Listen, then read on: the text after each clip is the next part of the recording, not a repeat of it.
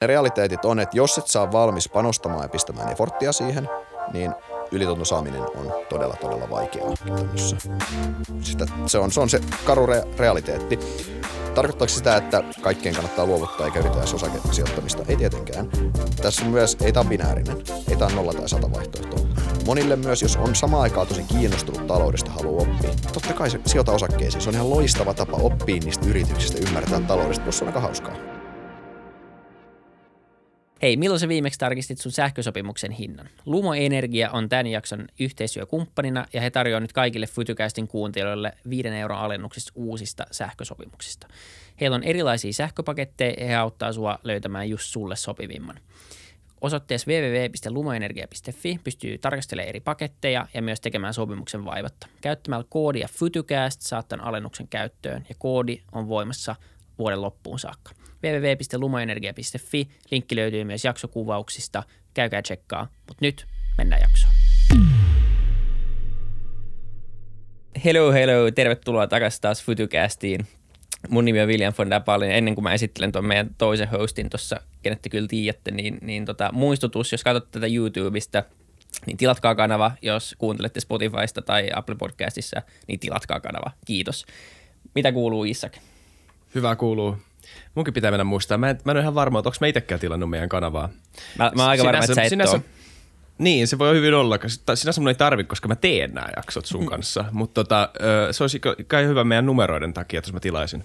No se on niinku semmoinen vähän matala oleva, oleva tota, tai se on niinku helppo, helpot pois tavallaan, jos, jos oma niin. tiimi edes tekisi nämä jutut, mitä pyydetään, niin, niin tota, lähtökohtaisesti varmaan ihan hyvä idea. Kyllä. Mitä sinne kuuluu? No ihan hyvä, ei mitäs tää, tää nyt tämmöistä marraskuuta mennään ja, ja tota, vaikka ei täällä ei saa tehdä aikaviittauksia, koska tuottajat tappaa, mutta niin, niin tota, kuitenkin nyt on 2020 ja perjantai 13. päivä, niin, niin tota, ihme, ihme, kyllä saatiin lähetys käyntiin ja, ja tota, toistaiseksi vielä mennyt ihan hyvin. Mutta tota, katsotaan, mitä tästä tulee. Mutta varmasti tulee hyvä, koska meillä on taas hyvä, hyvä vieras studiossa Sauli Vileen Inderessiltä. Tervetuloa. Kiitos. Mä TV on teidän kanavan tilaaja. Yes, hyvä. Ainakin kaksi tässä lähetyksessä on niin se on, se on jo jotain. Tota, joo, tosi kiva, kun pääsit, pääsit tulee. Tota, me ollaan monessa jaksossa tässä ihmetelty ö, talouden menoa tietenkin, mutta myös osakemarkkinoiden menoa ja, ja tämmöinen peruslausahdus tässä on ollut monelta, että mitä, mitä hitsi oikein tapahtuu, kun korona lähti päällä niin maaliskuussa ja, ja tuli, tuli aika aika raju reaktio osakemarkkinoilla ainakin tälleen nuorena osakesijoittajana vielä, niin ei ollut nähnyt, nähnyt vastaavaa. Ja, ja sitten kuitenkin nyt mennään, mennään niin kuin lähellä tai tietyissä indekseissä all time highissa puoli vuotta myöhemmin tai vähän päälle puoli vuotta myöhemmin, niin mitä täällä oikein tapahtuu? Kyllä, se, sen verran voi sanoa, että kyllähän se, se maaliskuu oli, oli aika dramaattinen tämmöiselle kokeneemmallekin, kokeneemmallekin sijoittajalle. No mutta jos, jos lähdetään vähän miettimään taaksepäin sitä, että mitä silloin, mitä silloin tapahtui, kun tämä koronakriisi iski päälle, niin mehän oltiin tilanteessa, että meillähän olisi ollut, me, me, ol, me, meillä oli riski siitä, että tästä tulee merkittävästi vakavempi kriisi, mitä finanssikriisi itse asiassa oli. Eli meidän talousjärjestelmä oli niin kuin, olisi oikeasti uhannut ajaa totaalisesti kalliolta alas. Käytännössä meidän talousjärjestelmähän ei ole suunniteltu tämmöiseen, että se äkki pysäytetään tälleen. Sitä kukaan ei ole niin kuin ikinä miettinyt, että jouduttaisiin tämmöistä tekemään käytännössä. Ää, mitä tapahtui? Keskuspankithan tämän homman pelasti, niin kuin monta kertaa ennenkin, mutta nyt tavallaan, jos keskus, ja, ja, mutta ehkä isona erona aikaisempaa oli se, että valtiothan oli myös nyt hereillä. Valtiothan on historiallisesti ollut aika, jos mietitään, niin finanssikriisissä toki Yhdysvalloissa valtio oli, oli, muka, oli mukana jo, mutta esimerkiksi eurokriisin jälkeen, niin kyllä euro, eurooppalaiset valtiot oli on ollut elvyttänyt hyvin, hyvin nihkeästi. Mutta nyt oltiin pallon päällä sinänsä, lyötiin elvytys, tajuttiin, että nyt tämä on ainoa tapa estää tämä. Ja tietyllä tavalla se koronan jättämä aika dramaattinen kuoppa, niin se lapioitiin täyteen seteleitä, niin kuin voi, voi näin havainnollistaa. Ja, että tämä on tavallaan se, ja miksi pörssi on reagoinut noin nopeasti? Se on varmaan tuon pitkän alustuksen jälkeen se, mitä sä halusit tietää, niin siis – jos me katsotaan Yhdysvaltojen pörssin SP500 tulosennusteita tai SP500 on karkeasti puolet maailmanmarkkina-arvosta, eli se, kattaa niin kuin tosi, se antaa tosi hyvän kuvan maailman pörsseistä, niin ensi vuonna oltaisiin tekemässä all-time high-tulokset. Eli tietyllä tavalla pörssin näkökulmasta niin tämä koronakuoppa, tämä tulosromahdus jää vaan tähän vuoteen. Se on hyvin lyhyt, se on väliaikainen. Tulokset laskee tänä vuonna S&P 500 luokkaa 20 prosenttia.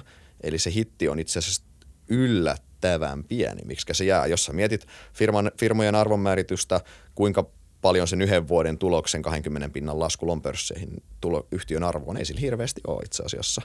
Et tässä mielessä, jos ne tulosennusteet pitää kutinsa, niin pörssi on toiminut, pörssi on toiminut ihan jossain määrin jopa rationaalisesti.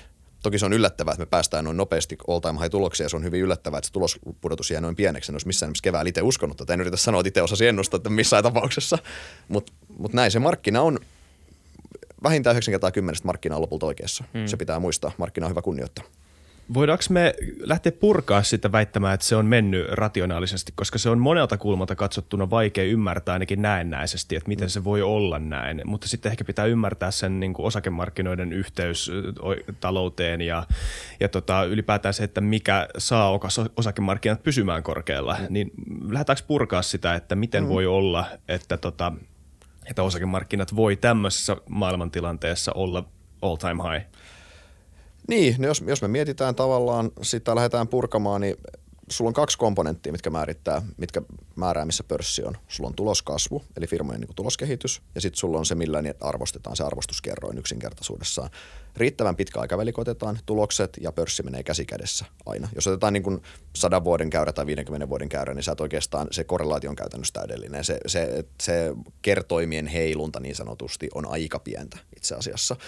Niin meidän kertoimethan on ollut jo pitkään nousus tässä sen takia, että korot on nollissa. Se on täysin loogista. Jos riskitöntä tuottoa ei ole, niin no, riskitön korko on yksi komponentti, millä, mikä määrittää osakkeiden hinnoittelua. Jos se painetaan nolliin, se on selvää, että osakkeiden kertoimet nousee, niin on käynyt.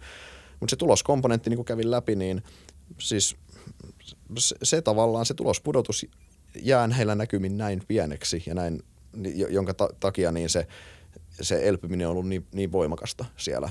Ää, ehkä se, että – jos miettii, oliko rationaalista se kevään romahdus, niin se ehkä mikä siinä oli, niin mun mielestä edelleen ehkä kaikki ihmiset ei, ja sijoittajat ei ymmärrä sitä, miten lähellä me käytiin oikeasti kuilun reunalla jälleen, mikä on by tosi mun mielestä huono juttu, että tämä meidän talousjärjestelmä on nykyään siinä moodissa, että me kymmenen vuoden välein vähintään käydään kuilun reunalla ja ollaan, huh, onneksi keskuspankit pelastetaan homma, se ei ole kovin hauskaa oikeasti, mutta näin vaan, näin se vaan on. Me oltiin aika lähellä, se oli, itsekin monta kertaa sanoin, että se oli tosi pelot, pelottava ilta, oliko se sunnuntai-ilta kautta yö silloin, kun Fedi meni Allin käytännössä, jos, jos muistatte sen hetken silloin, kun Fedi ilmoitti ennen markkina-avausta, että he ostaa kaiken, oli niin kuin suunnilleen.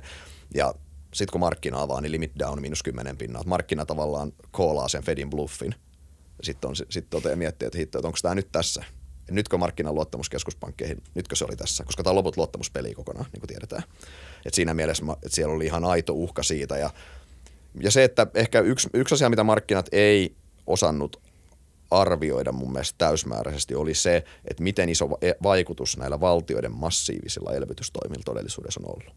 Se on ollut ihan massiiviset tavallaan se, että valtiot on niin kuin kaksinkäsin änkenyt rahaa talouteen, pitänyt ne pyörät pyörimässä. Tämmöistä ei ole ikinä ennen tehty ja sinänsä niin kuin sen takia ehkä oli vähän vaikea hahmottaa, mikä, mikä se oli ja miten nopeasti nämä tukipaketit saatiin liikkeelle oikeasti näähän meni, näähän meni sukkana läpi melkein maassa kuin maassa käytännössä. Joo, siinä ei ihan hirveästi väitelty kyllä, että se oli ei. harvinaisen nopea reagointi ja tietenkin nyt sitä on paljon pohdittu tässä nyt, että okei, että se oli niin kuin monen mielestä pakko tehdä, joidenkin mielestä ei, mutta monen mielestä pakko tehdä, jotta, jotta ei, ei menty heti kuulun yli, koska mm. se olisi ollut sitten, no kukaan ei tiedä mitä siitä olisi seurannut, mutta se ei ihan hirveän hyvältä näyttänyt siellä parin viikon aikana. Ei. Maaliskuussa – Ähm, mutta nyt tavallaan sit pitkän aikavälin kysymys on se, että mitä, mitä me ollaan luotu tämän massiivisen elvytyksen kautta. Että mehän ei oikein tiedetä vielä, että mihin tämä kaikki johtaa. Ei.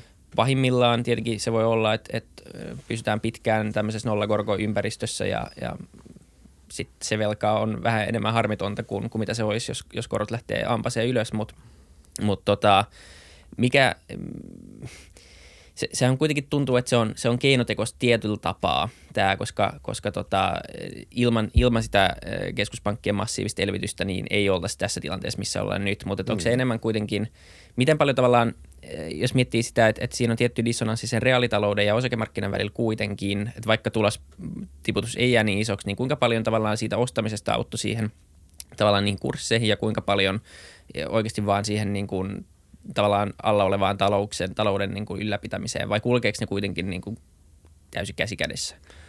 Niin meinaat keskuspankkielvytyksen. Niin. No kyllähän siis, kyllähän keskuspankkielvytyksen isoin vaikutus on totta kai pääomamarkkinaan. Se on ihan selvä. Se sieltä tämä niin sanottu trickle down efekti, mä, mitä sen suomeksi, suomeksi onkaan, mutta että se valuisi sieltä sitten reaalitalouteen. Se vaikutushan on, se on muista todistettu viimeisen kymmenen vuoden aikana, että se on aika ohut. Se valuu valitettavan heikosti sieltä. Mutta samaan aikaan pitää muistaa, että kyllähän pääomamarkkina myös ohjaa taloutta aika voimakkaasti itse asiassa. Että se on ehkä se, kun itse melkein kallistun sille puolelle, itse asiassa pääomamarkkina ohjaa taloutta enemmän kuin talous pääomamarkkinaa. Mutta mut siis se on, se on ollut se, mutta se, mut se valtioiden elvytyshän on tuossa kohdistunut ihan suoraan sinne, sinne reaalitalouteen sitten itse niin. asiassa. Et se, on, se, on taas, se on taas se, mikä komponentti on tullut suoraan sinne ja se on ollut ihan älyttömän tehokasta. Ja kyllähän tämä siis niin kuin, toki herättää tiettyjä kysymyksiä, kun katsotaan sitä tehoa, mikä se on ollut. Että onko siinä järkeä, että se elvytys tehdään sille, että keskuspankit painaa rahaa ja tai keskuspankit niin kuin eh, nostaa kaikkien omaisuusarvojen arvoja vaan, mikä hyödyttää kuitenkin aika rajallista porukkaa ja se valuu reaalitalouteen hita huonommin versus se, että valtiot elvyttää sitten suoraan, mikä taas valuu tehokkaasti sinne reaalitalouteen – eikö Yhdysvalloissa vaikka tämmöinen, että sä lähetät niinku rahaa kaikille kansalaisille, niin sanottu helikopterirahaa käytännössä, niin onhan se nyt tehokas elvytyskeino. Onhan se huomattavasti tehokkaampi kuin se, että S&P 500 kursseja saadaan ylös, siitä hyötyy kohtuullisen paljon pienempi porukka, eikö niin? Niin, nimenomaan. Niin. Et siinä mielessä. Mutta siis, niin, on siis, kyllähän se, se, se, on edelleen se, mitä kautta se vaikutus on toiminut tällä, toiminut tällä hetkellä. Joo, niin tätä mä hain tällä vähän epäselvällä kysymyksellä, mutta, mutta tavallaan sitten sit on paljon esitetty väitteessä siitä, että, että, että se, että me ostetaan laajasti kaikkea ja, ja tuetaan valtio, valtioidenkin toimesta sit taloutta, niin, niin se johtaa myös siihen, että me ei päästä eroon tavallaan niistä tehottomuuksista, mitä ennestään jo löytyi. Löytyi mm-hmm. Siellä on paljon niin kuin zombifirmaa ja firmaa, mm-hmm. joka ei selviisi muutenkaan hirveästi, mutta joka, johon puhutaan nyt vähän keinotekoista elämää, niin, mm. niin oletteko te nähnyt tämän ongelman ja onko tämmöisiä firmoja jopa pörssissä?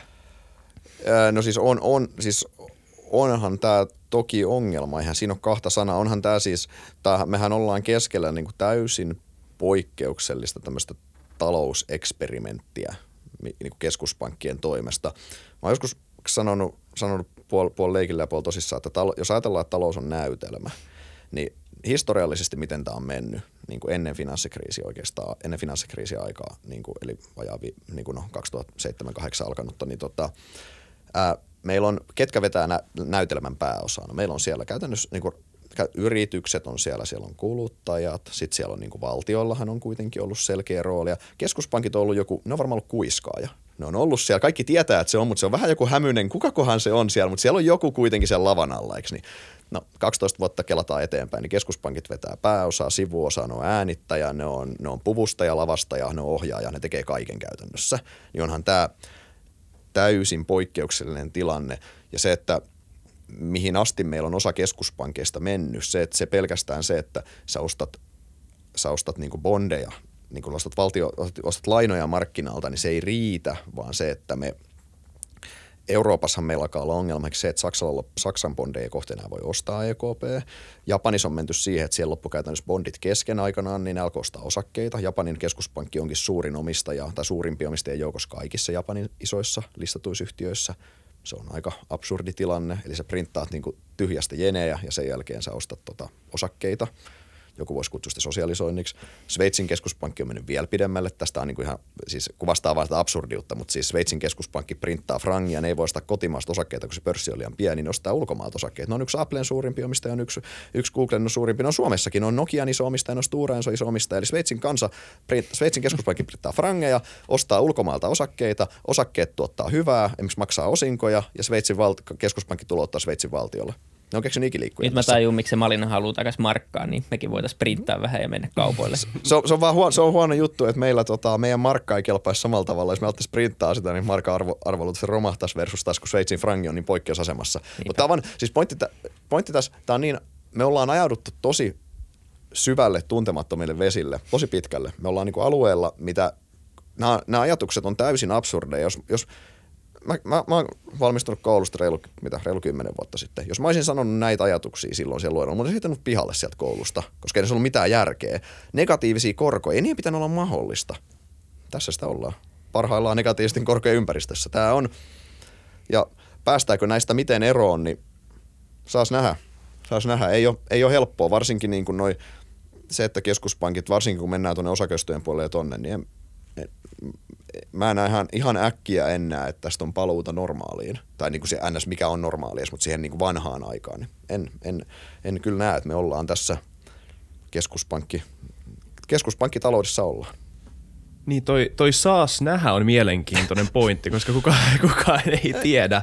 Ja, ja, Mutta mut voiko, voiko siinä olla semmoinen riski, että jossain vaiheessa, jos puhut absurdista, paljon käytetty sanoa absurdi, niin voiko olla, että niin kun maailma tulee jollain tavalla järkiin ja se niin kun todellinen, tässä voi olla niin kun teoreettisia erimielisyyksiä, että kuinka todellinen tai a, a, alkuperäinen se niin kun kuluttajan ja yrityksen välinen tota, talouden pohja on, että niin kun, ja mikä valtion rooli ja keskuspankin rooli siinä kaikessa on, mutta jos se puskee läpi sieltä se totuus, että okei, nämä firmat on tuottelijaita, nämä ei, ja nyt me viimeinkin nähdään se ja ymmärretään tämä kaikki tämä niin kuin, koko tämä illuusio, mikä ollaan luotu keskuspankkirahan myötä tähän päälle, tavallaan hajoaa, niin se hajoaa pahemmin kuin koskaan jos me ollaan niin pitkällä avomerillä. Mutta näet sä, että on niin paljon intressiä ylläpitää tätä, että on jollain tavalla nyt vaan pakko? Niin, no siis eihän meillä siis niin kuin – siis eihän esimerkiksi tässä kriisissä eihän meillä ollut mitään muuta vaihtoehtoa tietenkään kuin, niin. kuin jatkaa näitä elvytystoimia, koska se vaihtoehto on, on käytännössä huonompi aina. Siis Kyllä. se, että se, että mietitään, että miksi, miksi EKP, vaikka miksi, me raken, miksi EKP tekee, tekee näitä toimia, kun tekee se, että Italia ajautuisi tota velkasaneeraukseen, se löysi läpi suoraan Euroopan pankkisektorille, meille tulisi massiivinen pankkikriisi siitä.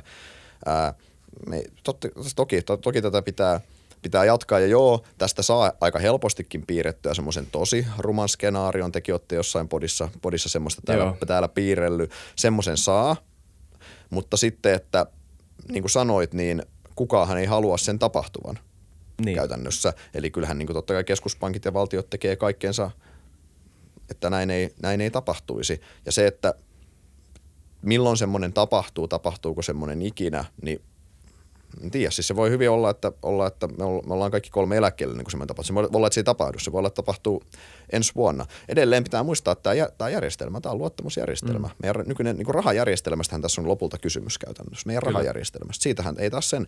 Ja sinänsä ehkä lohdullista myös toki se, se pitää muistaa, että eihän mikään rahajärjestelmä ole ikinä ollut ikuinen oikeasti. Rahajärjestelmät on, niin kuin mennään erittäin pitkälle maailman historiaa, nehän on, nehän on, nehän on vaihtunut aina käytännössä. Ja siinä mielessä onhan, eihän siitä nyt niin, kuin niin dramaattisen pitkäänkin kuin Yhdysvaltain dollari oli kultakannassa kuitenkin. Siis silleen, että, että se, että kyllä tästä varmaan siis semmoisenkin skenaarion saa piirretty, että me jossain vaiheessa meidän järjestelmä niin kuin muokkautuu seuraavaan vaiheeseen ilman mitään massiivista kriisiä. Kyllä semmoisenkin en toki ole ihan varma, miten se toteutus, mutta semmoinenkin mm. on mahdollista. Mm. Ja siinä mielessä tavallaan Tämä on epämiellyttävä aikaa siinä, että sulla on nämä riskit, sä tiedät, että se hirveästi on järkeä, sä samaan aikaan kaikki perustuu luottamukseen, siinä on aika vähän niin kuin faktaa, mihin sä voit, niin kuin, kovaa faktaa, mihin sä voit nojata, sun pitää vaan uskoa, että se homma toimii näin ja luottaa, että nämä keskuspankit hoitaa tämän homman käytännössä ja pitää tämän paketin pystyssä. Se on, ei tämä ole mitään niin kuin, ei, se olisi paljon kivempaa, että siellä talouden näytelmässä pääosa oikeasti vetäisi ne yritykset kuluttajat vaikka, vaikka valtiot, että ne keskuspankit olisi siellä kuiskaan. Se olisi paljon kivempaa kuin se, että ne keskuspankit on itsessään siellä vetää sitä monologia lavalla. Niin nimenomaan. Mm, kyllä. Niin kuin sijoittajan piti just tulla siihen, että mitä niin kuin sijoittajana nyt pitäisi sit ajatella kaikesta tästä. Ja sanoit vastasit jo osittain, mutta, mutta onhan se niin kuin vaikea, koska hyvä sijoitus perustuu kyllä siihen, että sä sijoitat sen firman fundamentteihin ja pitkällä niin. aikavälillä ja siis. haluat omistaa sitä, mutta kun nyt on vaikea saada niin tietoa siitä, että, että, tota, että hyvät, hyvät firmat on varmaan aina hyviä firmoja, oh. Ää, mutta tavallaan sitten on sama aikaan tilanne, missä, missä puhutaan paljon siitä, että tämä 60-40-malli ää, salkussa on, on, on totaalisen rikki. Niin on. No onhan se, kun korot ei, ei niin kuin, sä et saa tuottoa samalla tavalla ja, ja tota, Oliko se, kuka sen, oliko mikä, se, joku... mikä se on muuten? Voitteko te selittää niille, jotka ei tiedä, mikä 60-40-malli salkussa on? 60-40-malli, jos se on se, on se, se malli, että mitä ollaan historiallisesti ajateltu, että paljon meillä on korkoja ja paljon meillä on osakkeita, niin se on varmaan ollut semmoinen, siis varmaan semmoinen jonkunnäköinen normaali allokaatio, että sulla on vaikka 60 pinnaa osakkeita ja 40 pinnaa korkoja. No. Siis tämä on, millä on menty ja ylipäänsä tämä on se, se, se, se, on se millä, missä miksi eläkeyhtiöt on liikkunut. Niillä on tietty määrä osakkeita ja tietty, tietty määrä korkoa. Se on ehkä eläke, jossain eläkejärjestelmässä on ehkä ollut, että korkojen mm. osuus on jopa isompi, mutta kuitenkin. Oliko se sä, joka laitoi sen tweetin, että se oli aikaisemmin risk-free return ja nyt se on return-free risk? Kyllä. niin, ei, niin, ei, näin, näinhän, näinhän, se, näinhän se on. Siis, siis, jos, siis se, että jos me mietitään vielä siis sitä, että siis monesti näissä keskusteluissa on aina se, että me nähdään, että osakkeet, jostain syystä se keskustelu ajatuu siihen, että me nähdään näitä mörköjä ja riskejä, ja sitten on silleen, että nyt ei kannata kyllä omistaa osakkeita. Mutta jos me oikeasti mietitään, niin kuin, että mihin, jos me yritetään pureutua vielä siihen ytimeen, että mitä, siellä, niin kuin, mitä me tehdään tällä hetkellä meidän rahajärjestelmässä, mehän printataan ihan valtavasti sitä valuuttaa. No oikeastaan mitä tahansa hyödykettä, jos me valmistetaan sitä liikaa, niin mitä sille tapahtuu? Sen hinta laskee, mm. eikö niin? Ei taas se mm-hmm. vaikeampaa mm-hmm. käytännössä, niin kuin kysyntä-tarjonta. Me printataan, printataan, printataan. Sitten joku kysyy, että miksei valuutat heikkene. No tavallaan kaikkihan printtaa niitä, niin ne valuutat heikkene toisiaan vastaan. Mutta jos katsotte kaikkia, mitä sillä valuutalla voi ostaa, katsotte pörssiosakkeita, bondeja, kiinteistöjä, infrastruktuuria, mitä tahansa tämmöistä niin sijoituskohdetta. Kyllähän me nähdään se inflaatio siellä, niin sanottu niin asset price inflation. Kyllähän se siellä tulee läpi käytännössä. Se on sen printtaamisen niin lopputulema, että se voi ajatella myös näin päin. Näin päin. Ja sitten jos mietitään tavallaan, että et, et jos me printataan, printataan, printataan, mihin se johtaa, no siis totta kai siellä siellä on se iso mörkö, on se Weimaria ja hyperinflaatio Saksasta löydetään historiassa semmoinen yes, mutta sitten siellä on myös ihan perus, siellä on ihan, että me saadaan aikaan kovempi inflaatio. Niin mitä inflaatioympäristössä kävisi? Nyt ei puhuta mistä hyperinflaatiosta, mikä romauttaa kaiken, vaan ihan niin kuin sille, että tulisi semmoinen niin kuin ihan reipas inflaatio. Niin mitkä siellä pärjää? Osakkeet pärjää yllättävän hyvin siinä ympäristössä. Infrastruktuuri pärjää ihan hyvin, osa kiinteistöt pärjää hyvin, mitkä ei pärjää hyvin silloin, varsinkin jos korko joudutaan nostaa, niin bondit ottaa kyllä kunnon, kunnon niin kuin herkattiin silloin käytännössä. Bondeihin tulee se. Ja se pointti on tavallaan se, että sen sijaan, että mietitään, että ne osakkeet on se pelottava vaihtoehto, niin bondithan on se, missä se oikea kupla on.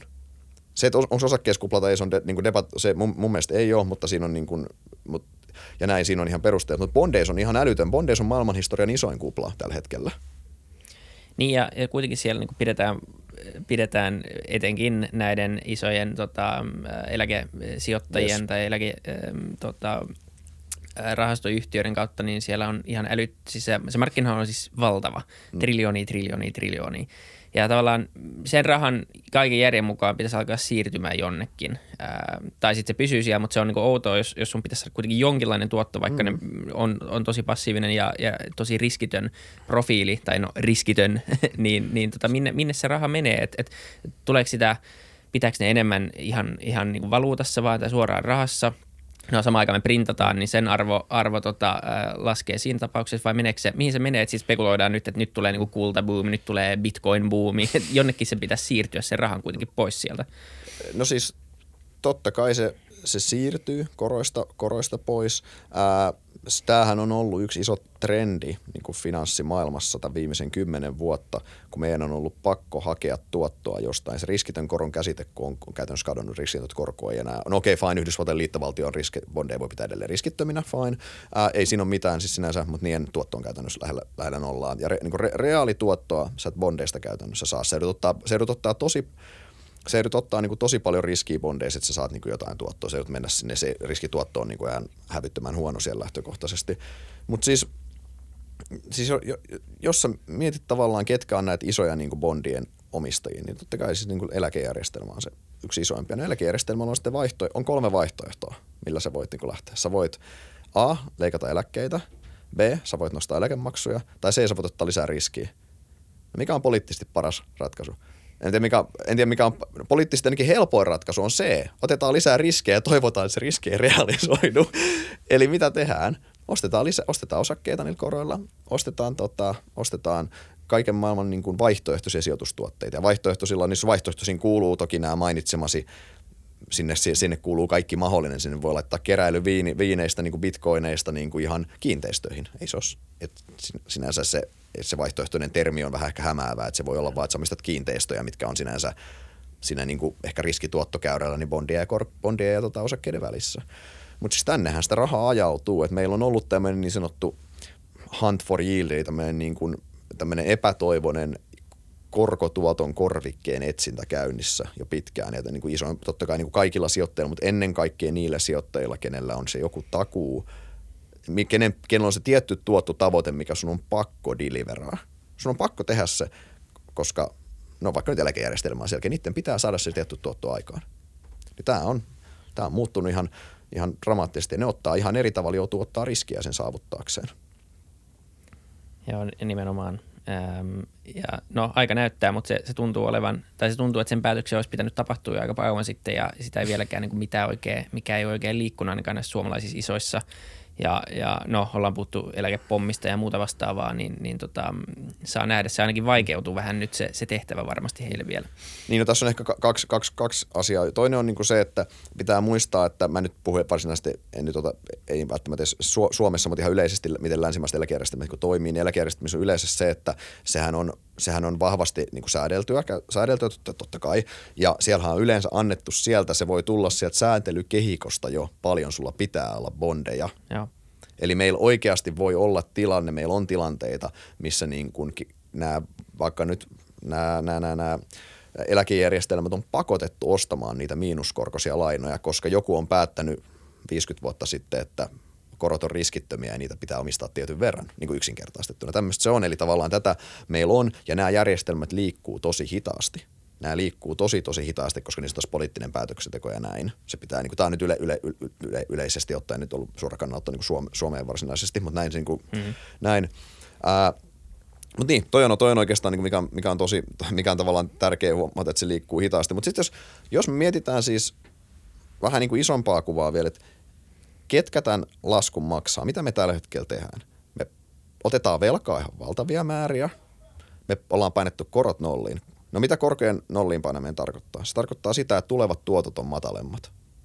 Totta kai se on. Ei, se, ei, taas, sen, ei taas sen vaikeampaa. Siis jos sulla jos osakkeiden, mitä korkeammat osakkeiden arvostustasot vaikka on, tai omaisuusluokkien, sen vähemmän ne tuottaa tulevaisuudessa. Se vaikeampaa, vaikeampaa. Mitä halvemmalla sä osta, ostat asunnon, niin sen parempi se sun tuotto on vice versa. Eihän taas sen, sen monimutkaisempaa.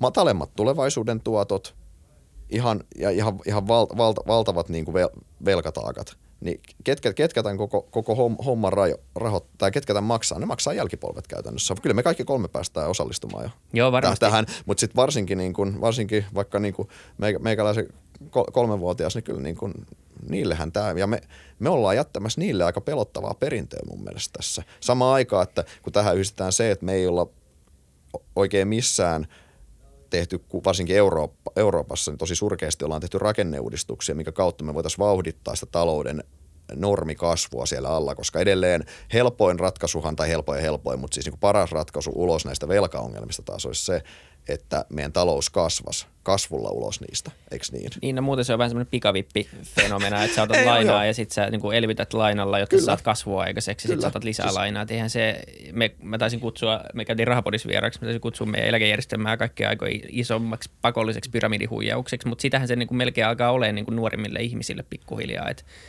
No, että tota, tai jotain siihen pitäisi olla vaihtoehtoisia menetelmiä tai ainakin sen pitäisi muuttua sen malli, jotta siinä on niin pidemmän päälle jotain järkeä. Niin no siis onhan se eläkejärjestelmä siis ylipäänsä se, että onhan siinä se, että kyllähän se on aika lohdutonta, miten huonon tuoton vaikka nyt me saadaan niille meidän pääomille, mitä me sinne laitetaan. Me, me laitetaan sinne rahaa ja ne rahojen tuotot on ihan naurettavan matala. Musta oli ihan loistava tuolta Elina Lepomäeltä oli se, hän, hän kommentoi, olisiko se ollut lakkaa vuosi kaksi sitten, oli kommentti, että jos hän pankkiirina myisi tämmöistä sijoitustuotetta, hänet laittaisi vankilaan. No. Ja se on ihan totta, koska se tavallaan selkeäjärjestelmä ei juurikaan tuota meille mitään. Eli me vaan niin ängetään rahaa tavallaan tilille, niin, on tilille laittaa. sinne. Meidän on pakko laittaa, niin onhan siis, kyllähän, nämä, kyllähän tämä eläkejärjestelmä on tosi kovilla tässä.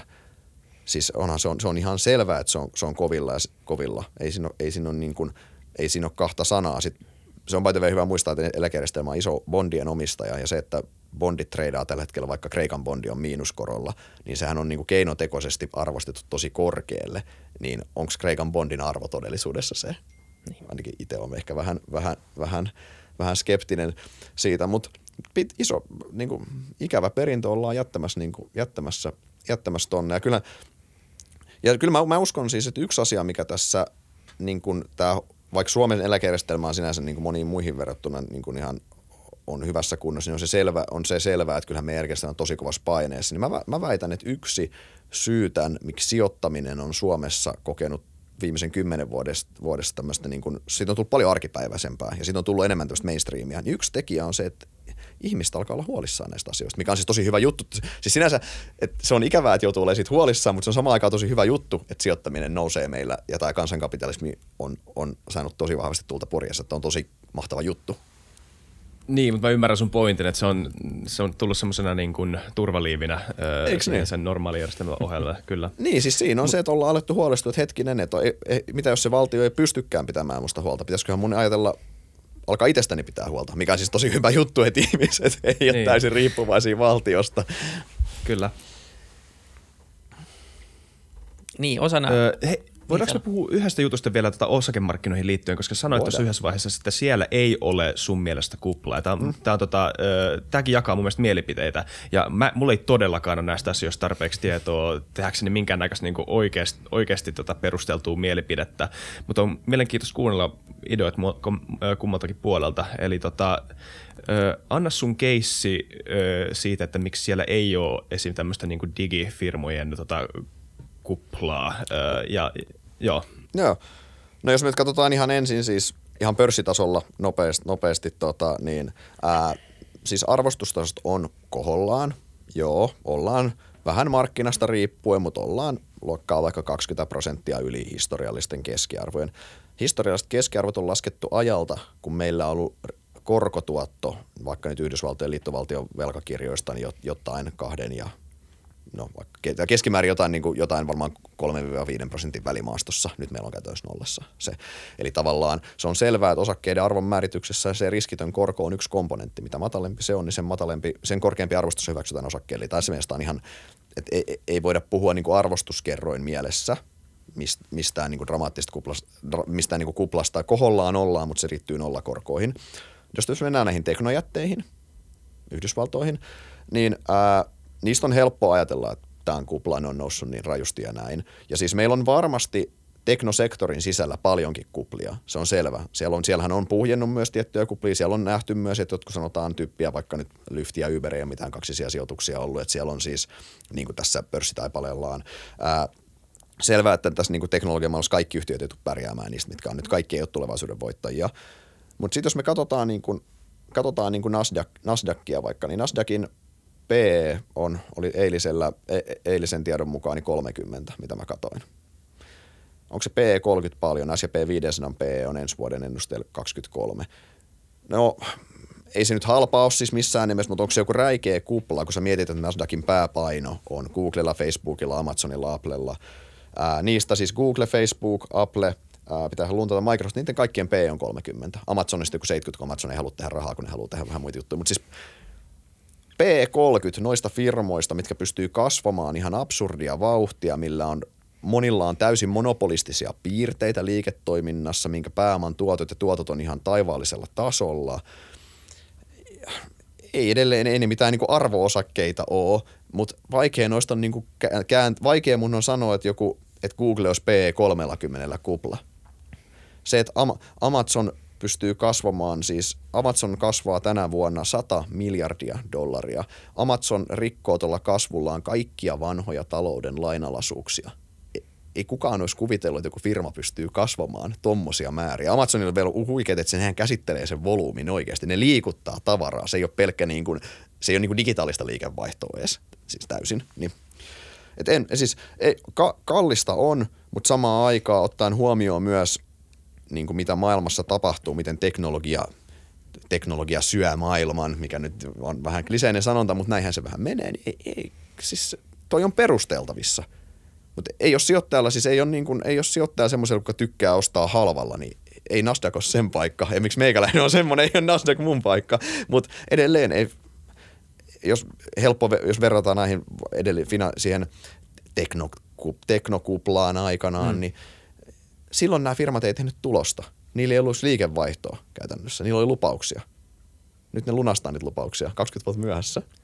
Niin minua tuntuu, että, että tota Amazon on ollut viimeiset no, kymmenen vuotta kupla ja se on aina ollut liian kallis, kunnes, mm. kunnes toisin taas todistetaan. Ja, ja tuntuu, että moni, moni tai niin kuin sama, sama pätee näihin moneen, moneen muuhunkin Kyllä. teknoosakkeeseen. Että tota, niin, vaikea ennustaa tietenkään, mm. mutta kyllähän niin kaikki puhuu senkin puolesta, että joku Google, niin ei se nyt huomenna katoa, eikä, eikä niin kuin päinvastoin he omistaa kaiken datan ja, ja siellä on, niin kuin he on edelläkävijöitä vaikka, mm. vaikka ja missä. Niin, siis, niin.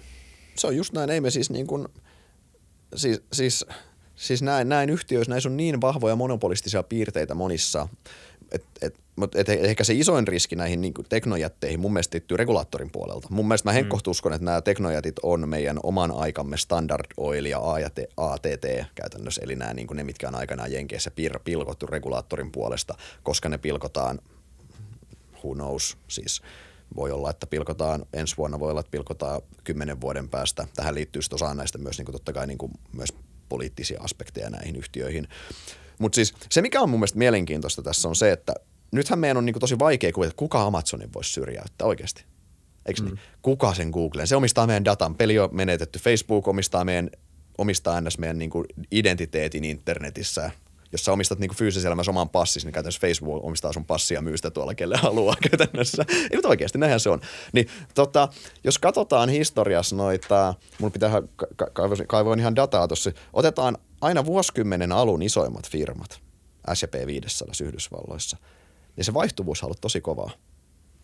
80-luvun firmoista, 80-luvun, ketkä oli 80, vuonna 80 suurimmat yhdysvaltaiset firmat, niistä on nolla tällä hetkellä, S&P 500 10 joukossa. 90-luvulla sama homma, siellä ei ole yhtäkään. Walmart on hyvin lähellä, mutta se ei, ole, se ei kuitenkaan ole kympin joukossa. 2000 vuodesta siellä on yksi firma, Microsoft, ainoa. Kaikki muut on vaihtunut. 2010 meillä on viisi firmaa sieltä. Meillä on sieltä Apple, Microsoft, Berkshire Hathaway, Google ja Procter Gamble meillä on viisi vaihtunut taas, niin tavallaan onko tällä kertaa this time it's different? No ei vaihdu ollaanko me kymmenen vuoden päästä tilanteessa, että jenkkiregulaattori on breikannut noin kaikki big techit ja niistä ei ole enää yksikään tuolla. Mm. Niin, mä näin jonkun jutun, että, että 20 vuoden tähtäimellä niin 80 prosenttia noista tulee vaihtumaan ja ei se Kyllä. varmaan mikään mahdoton, mahdoton ole. Jos katsoo ainakin historiallisesti, niin nimenomaan näin on käynyt. Siellä on ollut pelkkää yliyhtiö jossain vaiheessa Kyllä. melkein. Joo, siis no 80-luvulla tuossa tuolla, siellä on Exxon ja Standard Oilia kertaa kaksi, siellä on ollut Shell ja Mobil ja Schlumberger, kaikki, joo kyllä, te, käytännössä näitä. No. Joo, käytännössä öljy, öljyvetonen kyllä. 2010, tämä moni unohtaa, 2010 suurin firma oli Exxon ei ole enää, ei ole enää, ei ole enää, enää, enää, enää, mutta siis tämä niin kuin, siis edelleen se rotaatio, siis mä nyt, siis S&P 500 yhtiöiden aika, minkä ne viettää siinä indeksissä, niin on 60-luvulta tähän päivään yli, pu, yli puolittunut. Eli tavallaan se rotaatio on kiihtynyt toisin sanoen, mikä on by ihan fantastinen asia. Se kertoo, että talous toimii. Firmoja kuolee, uusia tulee tilalle se, että sulle samat staattiset 10 tai niin kuin 500 isointa siellä, niin se olisi tosi huono juttu talouden tuottavuuskehityksen kannalta. Edelleen siinä se Yhdysvaltojen puolella mä en ole miksi tästä tuottavuuskehityksestä tippaakaan, tippaakaan huolissani tästä niin kuin se, ja en ole sinänsä toi, toi kyllä se, se puhuu, aikaisemmin puhunut zombitalous, niin kyllä se siellä, niin kuin, siellä vaikuttaa, mutta se on Euroopassa paljon isompi ongelma ja Japanissa kuin Yhdysvalloissa. Yhdysvalloissa talous on vaan niin pirun dynaaminen. Ja kuvastaa hyvin se, että se SP500 kiertonopeus on tosi, tosi jees. Mitä mieltä sä oot tämmöistä argumentista, jos vertaisin öljyfirmoja ja sitten näitä digijättejä, teknojättejä, niin tota, öljyhän on jotenkin niin paljon, mitä se nyt sanoisi, turvallisempi raaka-aine kuin data, koska niin kuin öljyn öljyn tota, saamiseen tarvitaan porauslauttoja ja niitä voi rakentaa enemmän. Ja niin kuin öljyllä ei ole sinänsä mitään mielipidettä asiasta, että porataanko sitä vai ei, mutta datan tota, keruu vaatii, tai isomman määrän datan keruu vaatii enemmän valvontaa, vaatii enemmän tota, seuraamista, vaatii enemmän tämmöistä niin kuin, tarkkaa datan keruuta. Ja jossain vaiheessa, jos puhutaan ihmisistä, niin ihmisellä saattaa tulla, niin kuin nyt on niin kuin jollain tavalla kuplivasti alkanut tulee perille se, että ehkä tämä ei olekaan niin edes juttu, niin voiko olla, että tämä, tota, jossain vaiheessa lähtee tota, NS-käsistä, että, tota, että tää, se murtuu, se pohja. Niin siis, no toki toi on ihan mun mielestä ehkä to, hyvä pointti se, että siis näiden yhtiöiden, jos mietit näitä isoja yhtiöitä, niin näistä niin varsinkin niin kuin Googlen ja Facebookin jo niin kuin liiketoiminta perustuu hyvin vahvasti siihen meidän kaikkien dataan käytännössä. Mä väitän, että Facebook ja Google ja, Google ja Facebook molemmat niin tietää niin kuin todennäköisesti, todennäköisesti niin kuin meistä enemmän kuin meidän puoliset tietää tai näin. Se on ihan niin kuin absurdi mm. tilanne. Mutta siis se, että, ja onhan tämä siis ajatuksena ihan, onhan tämä siis, no mä käytän edelleen sanaa absurdi, mutta tässä on monta absurdia asiaa näköjään tässä podista enää, mutta siis se, että, ei mutta oikeasti, maailma on, et, maailma on absurdi paikka, eikö niin? Mutta tota, siis se, että digitaalisella maailmalla, digitaalisessa maailmassa, niin mä en itse omista omaa identiteettiäni, se omistaa amerikkalaiset teknojätit. Tämähän on eihän tässä ole mitään järkeä, eihän tämä näin, eihän tämä näin pitäisi mennä. Kyllähän mun pitäisi itse omistaa se digitaalinen passi niin sanotusti. Ja mun pitäisi päättää, kelle sitä saadaan myydä, jos myydään kellekään. En mä mun fyysistä passia halua kellekään, että sitä kaupitellaan torilla tuolla. Ei se olisi kovin siistiä, mutta internetin toreilla sitä mun passi on koko ajan käsittääkseni kaupan siellä, jos haluaa ostaa ja ilmeisesti halvalla vielä. Niin siis tämä on yksi asia. Voiko olla, että kymmenen vuotta eteenpäin, niin me itse omistetaankin se oma datamme, mikä olisi by the aika siisti. Me saadaan itse päättää, kelle myydään, nämä joutuu maksamaan meille siitä. Google joutuu maksamaan mulle, että se kaupittelee sitä mun passia tuolla torilla. Se olisi aika reilu mun mielestä, se maksaisi mulle jotain siitä. Ehkä se voisi kysyä multa luvankin siihen. Mitä jos se menee tähän? Onko se se, se syy, miksi nuo yhtiöt droppaa tuolta pois? Who knows? Sinänsä noista teknoyhtiöistä, niin sinänsä Amazon ja Applehan on jossain väärin paremmassa, koska ne Amazoni on kuitenkin, niin kuin Amazoni, totta kai heillä on muutenkin bisnes, mutta he kuitenkin on se, se kauppapaikka, toki he sitä dataa hyödyntää paljon ja näin, mutta Applehan myy, niin kuin, Apple myy tuotteita käytännössä. Et Apple on siinä, Apple on kuitenkin, Apple on, Apple on siis joo, Applella on se softa, se ekosysteemi, mikä on sen koko homma ydin, mutta ne kuitenkin raha tulee niistä tuotteista. Ne nostetaan noita mm suhteellisen hintavia iPhoneja. Kyllä. Ja Amazon, eikö siis anteeksi, Apple palkkaa myös ihmisiä, kun taas nämä tota, muut teknojätit, niissä työllisyyskin tota, luvut on ihan erilaisia, työllisyysprofiilitkin on ihan erilaisia, mitkä sitten jossain vaiheessa varmaan on aika heijastu myös oh. talo, Joo. On, se on just näin. Amazonissa by the way, pakko sanoa, että se on niinku se kanssa se rekryvauhti. Mä muista, o, o, siis oli, voi olla väärä luku nyt, ulkomuistista, mutta olikohan se, että ne on tämän vuoden aikana rekrynyt yli puoli miljoonaa ihmistä. Joo, se, oli, se oli jopa enemmän, tai tavoite oli jopa enemmän Joo, kuin se. siis se, oli, niin kuin, se on ihan absurdi määrä. Miettikää sitä, niin kuin, että sä, sä joudut rekrytoimaan tuommoisen määrän ihmisiä. Miten sä niin kuin, käsittelet ne hak- Ihan niin kuin, siis kuinka paljon, se on, niin kuin, sitä on vaikea käsittää. Siis että sä, sä rekrytoit Helsingin väkiluvun verran ihmisiä vuodessa. Miten se on mahdollista se sen käsittely? Sä, sä kuitenkin palkkaat ne fyysisesti tekemään sinne, sun pitää kouluttaa ne kaikki. Se on ihan, Siis Amazon niin se, on, se on niin hämmentävää, se rikkoo kaikkia talouden vanhoja lainalausuksia. Se rikkoo toki hyvässä mielessä niitä, mun mielestä. Siinä mielessä he, niin kuin, he tekee, he, toisin kuin keskuspankit rikkoo talouden lainalaisuuksia, eikä eri syistä. Ja kyllä mä mieluummin Amazon niin Amazonin katon kuin keskuspankkien toimintaa. Ehdottomasti mä oon erittäin kun Amazon on siellä talouden näyttämöllä. Joo. Ei, mutta mut se, on, se on ihan totta ja, ja niin kuin paljon kritisoidaan sitä, että Amazon, ää, ja tietenkin heillä on monopolistisia piirteitä ja he, he tekee elämän vaikeaksi monelle yritykselle, mutta he myös, heidän työllisyysvaikutus on, on aivan valtava ja, ja tulee varmasti olemaan seuraavien kymmenen vuoden aikana ihan, ihan niin kuin vastaavanlaista. Ähm, ja kuluttaja loppupeleissä kyllä niin kuin tuntuu tällä hetkellä voittavan siitä, jos katsoo toimitusaikoja ja katsoo mm-hmm. hintaa ja kaikkea muuta vastaavaa, niin he, heidän koko hommahan perustuu nimenomaan siihen, että asiakas voittaa ja, ja sitten muut firmat hävii, mutta mut tota, joo. Tämähän tämä keskeinen ongelma noiden breikkaamisessa on, koska näissä kaikissa se monopolistinen piirre ei heijastu siinä, että sua kuluttajana niin kuin viilattaisiin linssiin niin. käytännössä, että sä maksat korkeampia hintoja tai että sä saat huonompaa palvelua, päinvastoin nämä käytännössä kaikkien näiden palveluthan on ihan fantastisia. Käytännössä jos näitä lähdettäisiin niinku rikkomaan ja heikentämään, niin sehän olisi kuluttajille epäkäytännöllisempää periaatteessa. Kuluttajathan voisi jopa ottaa sen negatiivisesti vastaan, koska kuluttajat ei sitten välttämättä esimerkiksi ajattele sitä, että sen, mitä, mitä, mitä sä todellisuudessa sitä ilmaisesta palvelusta maksat. No se on se, että sä annat sen sun internetin passisi sinne torille myyntiin. niin kuin, mm. Ei, mutta niin kuin, näinhän se niin kuin menee periaatteessa. Mä odotan siitä, että Amazon Web Services tulee oma yhtiö ja sit, sitä, kun, siihen kun pääsis, niin se, se, tulee ole, se voisi olla maailman arvokkaimpia firmoja. Se olisi, se olisi helppo breikata sieltä. Se olisi tosi helppo breikkaa, tai helppo helppo, mutta se olisi sinänsä se olisi looginen. Siinä ei tulisi niin kuin mitään semmoista.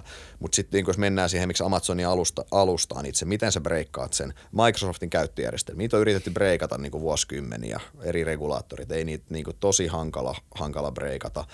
Mitä sä Applessa breikkaat? Ei niillä on hallitsevaa markkinoissa. Toki sä voisit sinne iOSään päästää, sä voisit, sitä, IO, sä voisit sinne käyttöjärjestelmään, sä voisit sitä yrittää ehkä avata vähän, mutta hankalaa on.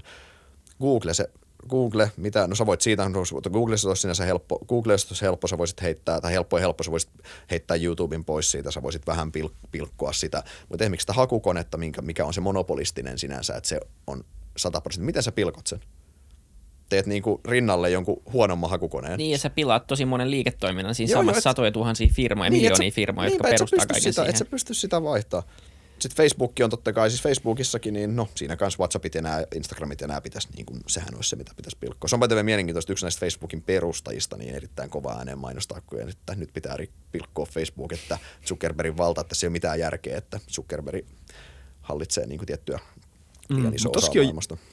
Toskin on mun mielestä yksi, jos taas ottaa sanan esille, niin absurdi. Tai semmoinen, niin kuin, että millä pohjalla toikin, ainakin jollain näennäisellä tasolla niin kuin, ö, on. Että on, toisaalta näkee tämmöistä, niin kuin, voiko sitä kutsua jopa hyvesignaloinniksi, yritetään niin kuin sanoa, että nämä Amazonit ja Facebookit, nämä on niin kuin liian, tota, tota, ö, niissä, niillä on liikaa valtaa ja ne, ne valvoo meitä liikaa ja ne, ne, ne syö pienempiä firmoja yms, yms, yms. Mutta sitten samalla ei se vaikuta millään tavalla siihen käytännön tota, ö, ostopäätöksiin tai kulutuspäätöksiin.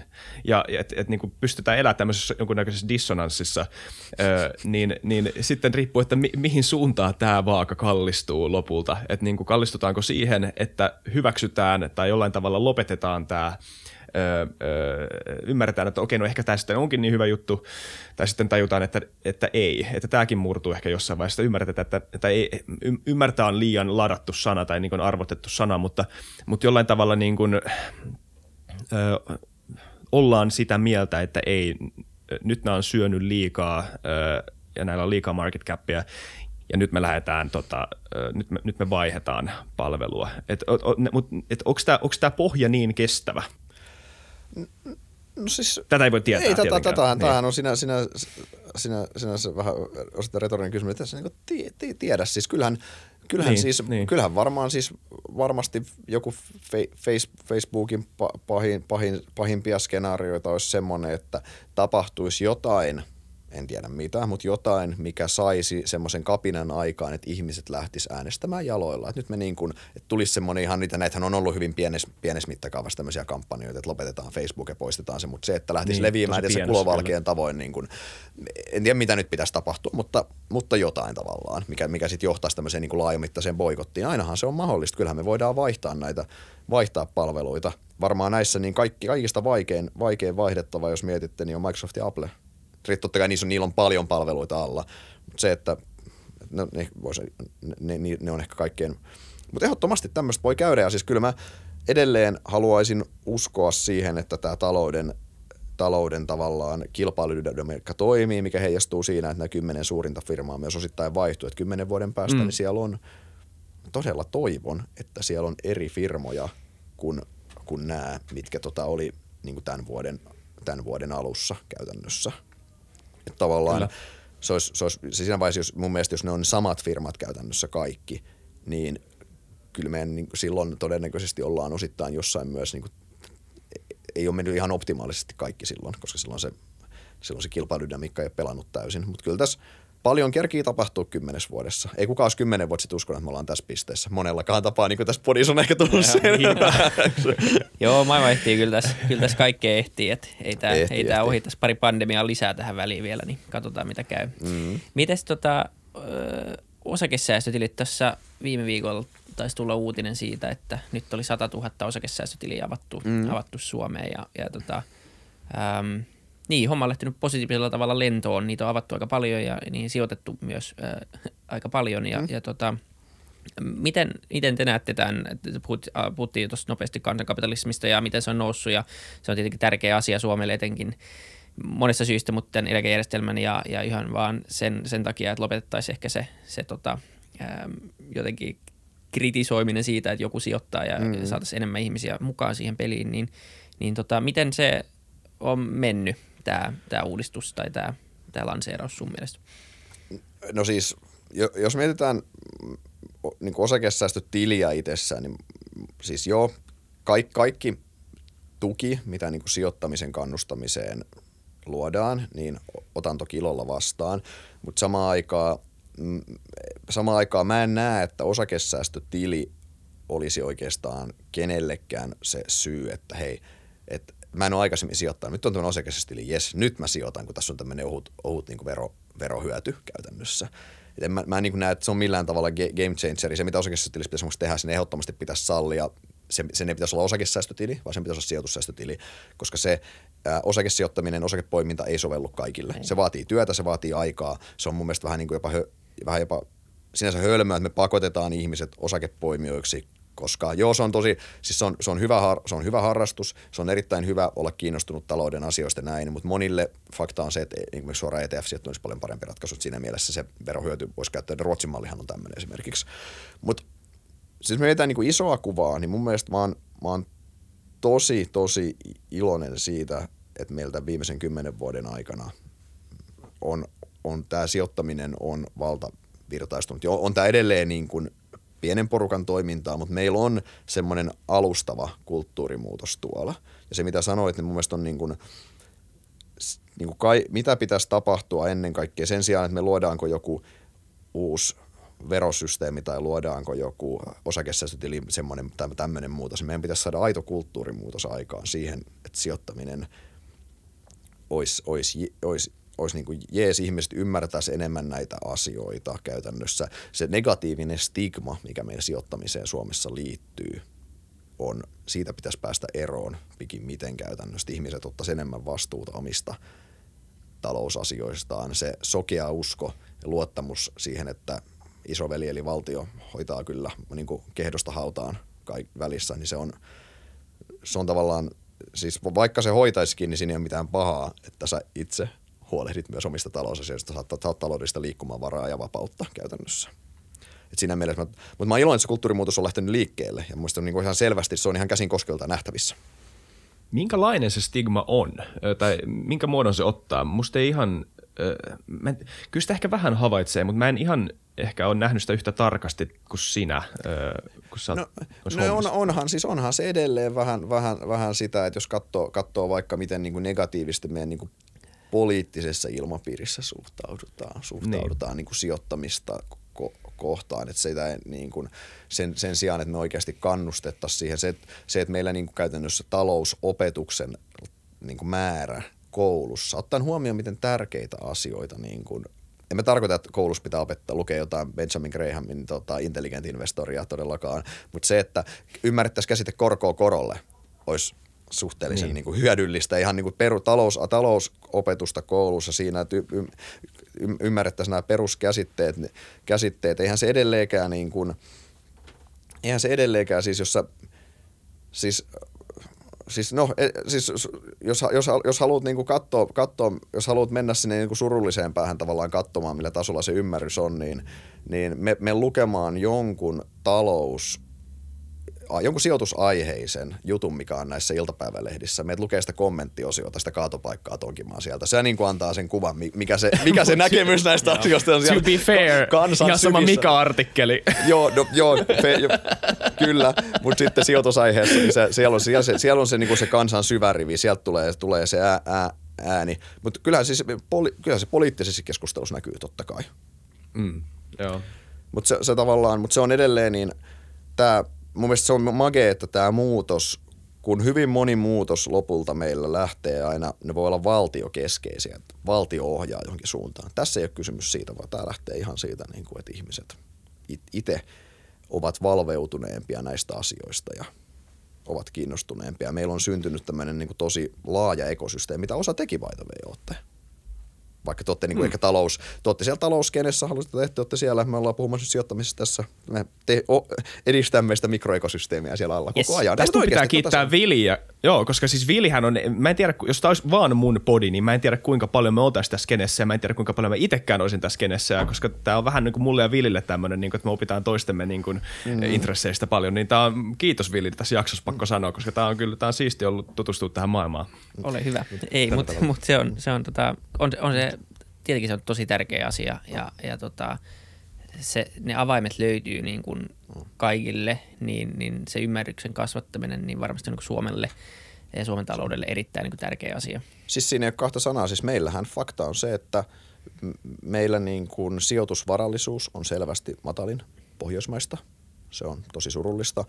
Meidän varallisuus on käytännössä meidän omistusasunnossa, mökissä ja metsässä käytännössä. Metsässä ei sinänsä ole mitään, mitään, mitään, mitään pahaa. Toki mä väitän, että aika moni ei katso sitä niin kuin sijoituskohteena, vaan se on tullut sitten perinnön tai peri, perinnön mukana tai näin. Että se on niin kuin, tai, ja, mutta näissähän se on käytännössä. Ja sitten niin kuin, että että saadaan sitä, niin se on kansantaloudellisesti totta kai. Siis se on, sehän on ihan selvää, että se ottaa painetta se, ottaa, se, se kasvattaa verotuloja, mikä on ihan, ihan niin kuin itsestään selvä. Se on niin kuin suoraa vaikutusta. Ää, siinä tulee epäsuoria vaikutuksia paljon. Siinä tulee myös ihan, ihan niin kuin sitä, että ihmiset on, voi helpommin niin kuin it, on, on vähemmän riippuvaisia valtiosta ja myös niin kuin voivat käyttää niin kuin myös valtion helpom, eivät tavallaan vaadi valtion rahoitusta joka asiaan siinä mielessä, mikä on siis hyvä, että ottaa taas valtiolta taakkaa siinä, niin kuin, siinä niin kuin, niin kuin menopuolella periaatteessa pois. Niin tässä siinä ei, niin kuin, siinä ei ole mitään, siinä ei ole – siinä ei sinänsä ole, ole, ole, ole niin kuin lähtökohtaisesti mitään negatiivista. Negatiivista on sitten, kun on niin kuin liikaa sitä varallisuutta. Vähän niin kuin, okei, se ei ole sijoittajien itse tekemään, mutta Norjassa alkaa olla se tilanne, että kun se öljyrahasto alkaa olla niin kuin liian iso, niin heillä on oikeasti ongelma sen kanssa, että sitä rahaa on liikaa tavallaan. Se näkyy, niin kuin alkaa näkyä inflaationa joka, joka, joka paikassa näin, mutta, tai siis niin kuin, ja, mutta, mutta joo, mutta sekin on aika positiivinen ongelma verrattuna tähän. Joo, ei se on, se on ihan totta. Tota, teillä on ollut... Öö, tämmöinen Indersin mallisalkku, ää, jota te olette, olette, niin kuin, no, olette sijoittanut omaa rahaa siihen ja sitä kautta myös tullut vähän lihaa luiden ympärille enemmän kuin, kuin pelkkä suositusten antaminen ja, ja sivusta kattominen. Niin, mutta lähinnä ehkä se, että jos nyt joku on sijoittanut vähän tai harkitsee sijoittamisen aloittamista, niin, niin sanot tuossa, että osakepoiminta ei, ei sovellu läheskään kaikille ja, ja sitten tietyille ihmisille se sopii, mutta ehkä tämmöinen kaksiosainen kysymys, että tavallaan – onko suurimmalle osalle parempi oikeasti ostaa vaan laajasti indeksejä ja, ja sitten unohtaa ja, ja pitää rahat siellä ja pyrkii jonkinlaiseen kuukausisäästämiseen, jotta mm. se on aika automatisoituu, ää, jolloin kuitenkin loppupeleissä saat sen keskiarvoisen markkinatuoton ää, aika pienellä vaivalla tai mm-hmm. lähes nollavaivalla, vai sitten taas, jos joku on silleen, että mä, mä pystyn kyllä tekemään ylituottoa, mä, mä, on, mä teen alfaa markkinalla, niin, niin jos nyt lähtisi rakentamaan tämmöistä äh, mallisalkkua alusta saakka tä, tä, tälle vuosikymmenelle, tälle absurdille vuosikymmenelle, niin mikä olisi, mikä olisi niinku semmoinen hyvä ajattelumalli? Ei tarvitse yksittäisiä osakkeita nyt suositella, jos ei halua, mutta tavallaan mi- miten sitä kannattaisi miettiä nytten, kun on niin mm. epävarma tilanne? Tota, nyt oli niin monta kysymystä, pitää hetki kasata. Ää, jos Iisakilta tarttunut tämä huono Täältä se tuntuu, Joo. niin. Täältä, täältä, tota, täältä se näyttää vieressä. Mä mietin, mietin mä voisin, ekana voisi, jos lähdetään siitä ensi hetken, jos puhut mallisalkusta ekana, se eka kysymys oli siis, eka, otas nyt, mit, Niin lähinnä se niin. ylipäänsä, että kannattaisiko suurimman osan ihmisistä niin, joo, joo, jättää yes, se osakepoiminta. Jo. Siis joo, siis, siis, no siinä mielessä siis faktahan on se, että jos minä vo, vaikka voitan indeksin, niin sitten tavallaan sun pitää hävitä, jos me ollaan kahdestaan markkinaa. Me ei voida molemmat voittaa. Niin. Eli tää, tässä ei semmoista nuorisomi kaikki pelaa systeemiä sitä rakennettu valitettavasti. Eli siinä mielessä siis vastaus on kyllä enemmistölle. Kustannustehokas ETF on paras ratkaisu käytännössä, laajatettu indeksisijoittaminen. Ää, se, mikä on hyvä, hyvä tiedostaa, pääomamarkkina on yksi maailman kilpailumpia markkinoita. Joka päivä, parhaillaan kun puhutaan as we speak, niin, niin kun iso, iso joukko niin kuin tuhans, kymmeniä tuhansia ja kymmeniä, tosiaan satoja tuhansia itse asiassa, niin fiksu, ihan fiksuja, hyvin koulutettuja, kovasti motivoituneita kavereita marssii Frankfurtissa, Lontoossa, Pariisissa sinne finanssikeskuksiin ja Suomessa toki Vallila, Vallila ja Aleksanterin kadulle. Ja niin kaikki, ne kaikki lähtee sinne areenalle tappelemaan niistä samoista tuotoista teidän kanssa. Mä, mä oon joskus niin sanonut oikeasti, että välillä tuntuu, että, että sen juoksimelle 10 sekuntia olisi helpompaa kuin osakemarkkinoilla ylitunton tekeminen. Ihan oikeasti. Koska tämä on niin, tää on, tää on, mä väitän, että yksi maailman kilpailumpi lajeja. Oikeasti. Tota, eli siinä mielessä tavallaan ne realiteetit on, että jos et saa valmis panostamaan ja pistämään eforttia siihen, niin ylitunton saaminen on todella, todella vaikeaa käytännössä. Sitä, se, on, se on se karu re, realiteetti. Tarkoittaako sitä, että kaikkien kannattaa luovuttaa eikä yritä osakesijoittamista? Ei tietenkään tässä on myös, ei tämä ole binäärinen, ei tämä ole nolla tai sata vaihtoehto. Monille myös, jos on samaan aikaan tosi kiinnostunut taloudesta haluaa oppia, totta kai se sijoita osakkeisiin. Se on ihan loistava tapa oppia niistä yrityksistä, ymmärtää taloudesta, plus se on aika hauskaa, jos siis dikkaa siitä. Pistä 75 pinnaa indekseihin kuukausisäästöllä ja sitten 25 pinnaa pidä osakkeessa. Jos sä et biittaa indeksiä siinä, mikä on ehkä suhteellisen todennäköistä, niin fine mutta se ei niinku dramaattisesti pilasta sun tuottoja, sä saat sen kuitenkin niinku tämmöisenä aineettoman pääoman kasvuna, kun sä opit enemmän ja se on mielekkäämpää sulle käytännössä. Et siinä mielessä niin ehkä tuommoinen niin väli, välimallia miettisi ja pikkuhiljaa, jos huomaa, että osakepoiminta onkin hyvä ja mä oonkin hyvä tässä ja tämä onkin kiva ja mä oon löytänyt se oman juttuni siellä, sitten sä voit niinku muuttaa sitä painoa pikkuhiljaa. Mutta toi, on, mut toi on tavallaan ehkä se, miten mä miettisin sitä niin osake, osakesijoittamisen puolta, että ne kunnioita sitä markkinaa, tiedosta ne reunahdot, mutta samaan aikaan niin älä niin anna sen lannistaa sua kuitenkaan. Mutta samaan aikaan myös tiedosta se, että jos sä painat 100 pinnaa osakepainoilla, sä häviät 20 vuotta putkeen indeksille selvästi. 30 vuotta, ihan mikä tahansa aika, niin se ero on tosi brutaali. Korkoa korolle, jos se toimii 2 prosenttiakin väärään suuntaan, niin sä oot, sä oot, se harrastus on maksanut aika paljon siinä aikana. Tota, sitten, millainen mallisalkku, tota, millainen salkku tälle tulevalle vuosikymmenelle, tämmöinen kysymys. Ää, jos lähdetään miettimään, mistä se osakkeen tuotto muodostuu, sulla on kolme komponenttia, mistä se muodostuu. Ensimmäinen on tuloskasvu. Tuloskasvun taustalla on totta kai yhtiön liikevaihdon kasvu. Tuloshan ei voi kasvaa ilman liikevaihdon kasvu niin pitkällä aikavälillä, eikö niin? Marginaali lopulta tulee 100 prosenttia vastaan, jos ei muuta, eikö niin? Ää, firma jakaa osinkoa, mikä on täysin liitännäisessä tulokseen pitkällä aikavälillä, ja sitten ne kertoimet muuttuu. Eli firmasta voi tulla, vaikka nyt mitä on käynyt viimeisen puolen parin vuoden aikana Applessa, niin Applen kertoimet on tuplaantunut, tulos on pysynyt paikallaan. Mutta niin kuin aikaisemmin sanoin tuossa pitkällä aikavälillä, ää, tuloskasvu on ainoa asia, millä on väliä käytännössä. Kertoimien heilunta on ihan kohinaa, jos otetaan kymmenien vuosien periodi käytännössä. Eli pitkäänteisen sijoittajan niin pitäisi löytää yhtiöitä, keskittyä yhtiöihin, mitkä kasvaa, mitkä luo arvoa koska se on se ratkaiseva. Sen sijaan, jos niin kuin pitäisi nyt ostaa kymmenen osaketta pitää niitä tästä ikuisuuteen. Totta kai se riippuu vain sun strategiasta. Jos strategian tehdä päivätreidaasta, niin sitten tämä on, sitten sä oot varmaan lopettanut kyllä hyvin ajan kuuntelun siinä vaiheessa, mä luulen tässä. mutta tota, mut siis, jos miettii niin pitkään tästä sijoittajaa, niin että jos sä ostat keskinkertaista firmaa, se on tosi halpa, jes. Sitten se firma, se arvostus korjaantuu, joo, mutta sitten se ei tuota arvoa, koska se on huono firma, sille ei ole ja muuta. Niin ei sen tuotto ole kovin kaksinen käytännössä. Se perustuu siihen pitkälti, että joku haluaa maksaa sulle enemmän siitä huonosta firmasta. Mutta jos sä ostat hyvää firmaa, mikä sä tiedät, että on viiden vuoden päästä arvokkaampi. Jos sä maksat sitten nyt vähän ylihintaa nyt, niin se, kyllä se niin kuin ns. vauhti korjaa virheet siinä. Se vauhti on tästä tapauksessa tuloskasvu käytännössä. En sano, että kannattaa nyt ryhdytä ostamaan Nasdaqista kaikkia tekkiosakkeita. Se ei ole se pointti. Mutta siis semmosia, kysy itseltäsi, uskonko mä tää, että tämä firma on arvokkaampi viiden tai kymmenen vuoden päästä jos sä uskot siihen, jos sä näet sen, niin ne on niin tavallaan, mitä kannattaa lähteä niitä, koska edelleen se, mä väitän, että jos otetaan kymmenen vuoden periodi pitkäjänteisen sijoittajalla ja se sun salkun tuotto, mä väitän, että siinä on aika vahva linkki siihen sun yhtiöiden, salkuyhtiöiden tuloskasvuun sen kymmenen vuoden aikana.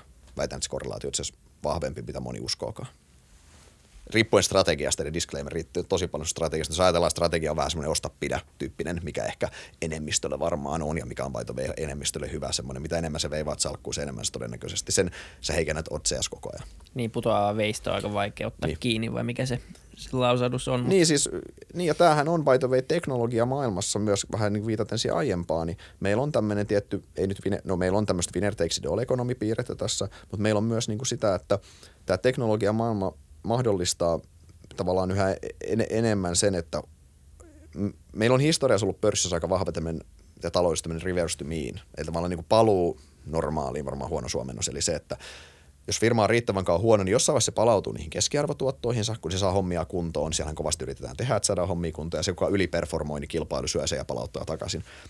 Mutta tässä digiajassa niin tätä tapahtuu yhä vähemmän. Meillä on nähty itse asiassa pitkään se, että huonommista tulee yhä huonompia. Ne vajoo yhä syvemmälle sinne kuoppaan katsotte jotain vaikka niin kuin globaaleja tavarataloyhtiöitä, se veitsi on, vain semmoista veitsi on mennyt sitä kädestä aika monta kertaa läpi ja aina se vaan jatkaa matkaa ja tuntuu, että vauhti vaan kiihtyy. Samaan aikaan toisella puolella Amazonit ja Shopifyt ja muut, niin jyrää ylöspäin. Niin, niin tavallaan siinä mielessä mä uskon, että mä uskon, että tuo reverse to meanin puute, puuttuminen tai poistuminen tulee jatkumaan. Se johtuu mielestäni enemmän tästä digitalisaatiosta itse asiassa, jolloin tavallaan niin, niin kuin hyviä, voittavia yhtiöitä, mitkä pystyy tekemään tuloskasvun pitkällä se on se resepti. To, mutta toki edelleen niistä ei kannata maksaa ihan mitä tahansa tietenkään, mistään ei kannata. Kaikilla on järkevä hinta. Mutta sen sijaan, että ostat pelkkiä halpoja kertoimia huonoista firmoista, niin se ei ole voittava strategia mun mielestä tälläkään vuosikymmenellä. Semmoinen... Toki tämä voi olla vuoden päästä tämä puhe ja nyt mä vaan on tosi vaarallisia se on sanoja. Se, se on se riski aina, se on se riski aina. Kyllä, mutta näkemystä pitää ottaa, muutenhan, tota, muutenhan näissä hommissa ei ole mitään järkeä. Niin, muuten se vähän tylsää. Kyllä. Mm. Tota, voiko, mä, voiko mä vähän, tota, mä en tiedä mikä tämän jakson, tota, missä vaiheessa me ollaan tässä jaksossa, varmaan aika lähellä loppuun vähitellen, niin jollain tavalla ehkä sulkea tämän jakson ympyrä jollain tavalla. Tämä on vähän tämmöinen niin taloudellisen valkovyön tai, tai ehkä sinivyön tota, esittämä kysymys liittyen tämmöiseen niin taloustieteelliseen ennustamiseen. Jotenkin mä kunnioitan sitä, Sauli, että sä oot tosi monta kertaa tässä jaksossa sanonut, että sä et tiedä tai me ei voida tietää, mikä on aika tavallaan raikasta kuulla, koska, koska sehän on, tätä moni taloustieteilijä myös sanoo, mutta sitten mä haluan, että miten sä niin henkilökohtaisesti suhtaudut taloustieteelliseen ennustamiseen ja ehkä etenkin tämmöisiin niin ääritilanteista spekuloimiseen siitähän me ollaan tässä podcastissakin, mm. meillä ei, ei nyt todella paljon olla puhuttu siitä, mutta oli meillä siinä Malinen niin tuossa taas, joka niin puhuu todella mm. paljon näistä niin kuin ääritilanteista. Ja tietenkin Malisellahan on, niin kuin, pitää muistaa se, että, että, että tai ajatteleva, ajatteleva ihminen huomaa, että on niin kuin tietty ero tai on niin kuin muutama argumentti siinä välissä, että väittää, että taloudessa on zombiyhtiöitä siihen, että Euroopasta tulee keskuspankin johtama totalitäärinen tota, kans, niin kuin liittovaltio. Et siinä niin kuin muutama argumentti pitää heittää siinä välissä, mutta jollain tavalla kuitenkin kun suhtautuu, kun, ja tämä nyt on vaan niin kuin mun näkökulma tähän, tämä on ehkä huono vertauskuva, mutta mä ajattelen Pohjois-Koreaa ja siitä, miten jossain Kim Jong-unista puhutaan välillä, että silloin kun Kim Jong-un tulee uutisiin ja sillä on nämä sen ydinaseet, niin suurin osa ihmisistä sanoo, että no, mutta tämä nyt on vaan tämmöinen niin pieni valtio, jolla on noita ydinaseita, väline haluaa pullistella. Mutta sitten toisaalta se toinen puoli siinä on se, että miksi me teeskennellään, että nämä ei ole oikeita aseita, miksi me teeskennellään, että nämä ei, tämä ei ole oikea diktatuuri ja että tämä ei, tämä, tässä niin kuin, tämä, tämä dynamiikka ei jossain vaiheessa saata niin kuin jollain arvaamattomalla tavalla raueta ja sitten se pahin tilanne toteutuu. Et miten sä lähestyt tämmöisiä niin kuin, nyt etenkin taloudessa, ei välttämättä tarvitse puhua Kim Jong-unista tässä vastauksessa, mutta ellei halua, mutta tota, miten sä lähestyt tämmöistä ennustamista, etenkin tämmöisissä ääritilanteissa, tässä ääritilanteissa spekuloimista? Niin no siis, jos mietitään, mietitään tavallaan – siis näitä ääritilanteita, yleensä me puhutaan aina negatiivisista tilanteista silloin totta Joo, näistä talouden joo. riskeistä. Nehän, nehän ne, saa, ne saa aika paljon huomiota totta kai, ja siis meillä on riskejä, meillä on by ollut läpi maailman historian riskejä. Totta kai tämä keskuspankkipolitiikka on täysin absurdia uutta. Toki meillä oli aikanaan kylmää sotaa ja muuta, mitkä on taas niin kuin siis semmoisia omia riskejään, mihin ehkä taas pienemmässä mittakaavassa tämä mainitsemassa Pohjois-Korea voi liittyä näin. Mutta siis mä, mä niin kuin, tietyllä tavalla samaan aikaan niin se, että näiden asioiden ennustaminen on oikeasti täysin mahdotonta. Se, että et joo, että mun mielestä tämä keskuspankki pankkitoiminta ja tämä valtioiden jatkuva velkautuminen, se että, että se, että keskuspankit käytännössä rahoittaa valtioita tällä hetkellä, niin siinä ei ole mitään järkeä. Se, että valtio, me yritetään tällä hetkellä vaurastua lainaamalla itse itsellemme rahaa. Tuo on aika Tuon kanssa lause, jos mä olisin koulussa sanonut silloin, mutta se heitetty varmasti pihalle. Sieltä ei kannata sanoa sunkaan. Nyt, se, nyt sä voit koittaa heittää sinut pihalle tällä hetkellä. Ei, mutta siis tämä, te, mä en tiedä, tiedättekö tämän, satu, tai tämän, tämän saksalaisen vapaa 1700-luvun tämän paroni von Münchsauksen, mikä Joo. mikä omissa tarinoissaan nosti itsensä, niin kuin su, hän jäi suolle jumiin ja hän nosti itsensä omasta tukasta pois sieltä. Tämähän on vähän sama homma, mitä me yritetään tällä hetkellä tehdä tässä. Mutta siis pointti se, että eihän niin kuin, siis tommoset, että milloin nämä riskit laukeaa. Kukaan ei tiedä. Muista se on naivia väittää, että sä pystyt, totta kai siis yksittäisiä kriisejä niin pystyt jotain asuntokuplaa näitä pystyt tarkkaan ennustamaan. Sen, tai sen sä pystyt finanssien sä näit sen kuplaa, sä tiesit, että se laukeita lähivuosina. Mutta tämmöinen, miksi tämä keskuspankkivetoinen talous, niin en, mä, mä, en tiedä, mä, mä en pysty sanomaan, että mä tiedän. Millään tavalla mä väitän aika harva muukaan pysty, mä väitän, että aika, oikein kukaan ei pysty sanoa, mihin tämä johtaa. Tää, tässä on, pitää hyväksyä, että tässä voi olla paljon eri outcomeja, niin en mä keskity miet, miettimään. Toki mä tiedostan nämä asiat, mutta en mä ohjaa mun sijoituspäätöksiä sen mukaan, koska se on asia, mistä mä en tiedä. Se asia, mistä mä tiedän omasta mielestäni jotain, on osakepoiminta osakesijoittaminen. Se on asia, missä mä voin oikeasti saada informaatioetua. Mä käytän aikani sinne. Mä keskityn siihen ja sitten mä tava- sitten se, se on se tavallaan, miten mä sitä ajattelen. Että mun mielestä ylipäänsä niin sijoittajan ehkä yksi keskeisiä mun mielestä ha- ongelmia jos on se, että sijoittajat sanoo, että, sanoo, että että me ollaan osakepoimijoita näin, niin sä käytät valtaansa ajasta siihen, että sä murehdit ja katsot, että ai nyt tänään on S&P 500 vähän laskus ja joo nyt toi Kiinan presidentti sanoi tota ja nyt te toi, jaa nyt on tämmöinen juttu. Siis sä niin käytät hirveästi murehtimisen ja analysoimaan sitä makrotilannetta. Sä saat tehdä sijoituspäätökset, joo nyt toi Kreikan tilanne kyllä, nyt toi Kreikan laina on miinukset, tässä ei ole kyllä järkeä, mäpä myyn osakkeet miksi, et, niin kuin, tavallaan, et, mitä järkeä siinä on ajatella tavallaan, no, jos, se, niin kuin, jos sulla on selkeitä triggeriä, että sen sijaan keskity, fokusoidu siihen, missä, missä olet, jos sä oot makroanalyytikko, ja jos, sun, jos sä haluat makrolla tähän ylituottoon, niin toi on ihan eri peli, mutta mä väitän, että valtaosa kuulijoista tässäkin, niin todennäköisesti on osakesijoittajia. Niin mä väitän, että huonoimpia kooleja, mitä moni tekee, on se, että sä makron takia teet. Mä, yhdenkin, mä tiedän useamman tahon, ketkä silloin aikanaan, kun oli Kreikan velkakriisi, nyt euro hajoaa, mä myyn kaikki osakkeet oli ihan, oli ihan hiton huono aika muuten myydä osakkeet 2011 sen takia. Ja what you know, ed- edelleen, se pitää muistaa näissä isoissa kriiseissä. Muista niinku, mikä tässä, niin kuin näissä negatiivisissa tämmöisissä uhissa, missä sä puhuit Pohjois-Korea, mikä tahansa, on se, on se että mm. mikä on mielestäni tosi lohdullista on se, että kaikki toimijat maailmassa, kello on vaikutusvaltaa näihin asioihin, tekee kaikkea, että tämä ei tapahdu. Kaikki maailman poliitikot tekee varmasti kaikkea, että Kim Jong-un ei laukase niitä ydinaseita. Mä en mm. tiedä, onko sillä oikeasti niitä, mutta jos sillä nyt leikitään, että, leikitään, että hänellä on ja ne toimii, toimii niin tota, hän ei tekisi sitä. Keskuspankit ja valtiot tekee kaikkensa, että tämä meidän nykyinen rahajärjestelmä ei romahda käytännössä. Ne varmasti, ei, ei ne ole tyhmiä siellä, kyllä ne siis myös, ne niin varmasti ne pyrkii pitämään tämän laivan kasassa. Eli tavallaan sä myös se, että sä bettaat myös näitä asioita vastaan – niin sähän myös bettaat koko sitä niin kuin syste- sä, sä, sä, tavallaan, sä, sulla on aika isot vastavoimat siellä vastassa. Ja tämä ei tosiaan tar- tarkoita sitä, että tämä meidän, siis tämä meidän järjestelmä, eihän tämä nykyisellä, että me itse lahjoitetaan itsemme velalla, se ei ole kestävä, mutta edelleen se voi kestää ihan loputtomiin, sen takia se ei niin kuin mun sijoituspäätöksissä, siis se ei vaikuta mun niin osakepoimintapäätöksiä päätöksiä näihin tietenkään. Siis siinä mielessä edelleen mä keskityn, eli fokusoidu siihen, mikä on se sun oma juttu, eli mikä se sun sijoitustrategia. Me taas by the way palataan sijoitustrategiaan, mistä me puhuttiin aikaisemminkin. Sulla on se tietty sijoitustrategia, keskity siihen. Jos se on isojen makroeventtien ennustaminen, sitten by the way niihin kannattaa sijoittaa CDSien kautta, credit default swapien kautta. Se on paljon tehokkaampaa kuin osakesijoittaminen sitten. Mutta mä luulen, että kuulijat ei, aika harva tekee sitä. Pitkä vastaus, mutta joo. Siis sinänsä, että, Pitkä kysymys kanssa. Pitkä, joo, mutta sinänsä mä, oon, sinänsä mä oon ihan niinku, mutta mä oon, mä, pitkällä aikavälillä – it pays to be an optimism. Ja kannattaa olla optimisti mm, oikeasti pitkällä aikavälillä. Se, tämä maailmantalous, tämä markkinatalousjärjestelmä on kuitenkin aika magea juttu, oikeasti. Tämä, on, tämä, on, niin kuin, tämä elintason nousu, mikä me ollaan niin kuin, saatu. Ei kukaan olisi sata vuotta sitten uskonut, että me ollaan tähän. Kukaan ei olisi uskonut niin kuin, sotien jälkeen, että me ollaan päästy tähän oikeasti. Ei kukaan olisi uskonut tavallaan, miten korkea elintaso me pystytään saavuttamaan. Tämä koko talousjärjestelmä on rakennettu, rakennettu siihen, tavallaan optimoitu sitä varten, että se kasvattaa meidän kaikkien elintasoa tulevaisuudessa tavallaan. Ja siinä mielessä niin kun se on mun mielestä tavallaan edelleen niin, mä pitkällä aikavälillä mä tykkään olla kaikesta huolimatta aina optimisti. Ja se on, se on, niin kun, se on ehkä yksi, mikä, minkä on myös sijoitusuran aikana oppinut, että se jatkuva murehtimi, se jatkuva semmoinen murehtiminen näistä taivaanrannassa näkyvissä möröistä tai tummista pilvistä, niin se ei ole, se ei ole hirveän fiksua. On hyvä tiedostaa ne, mutta se, että sä käytät kaikki energiasi aikas niitä, niistä märehtimiseen, niin se ei ole, se ei ole mun mielestä fiksua. Se on myös huomattavasti niin. mukavampaa olla optimisti, jos vaan pystyy. Eikö niin? Siitä, Eiks niin? on hyvä lähteä. Ja, mel, ja, me, ja a, melkein aina pystyy, pystyy, ole, o, pystyy olemaan sitä.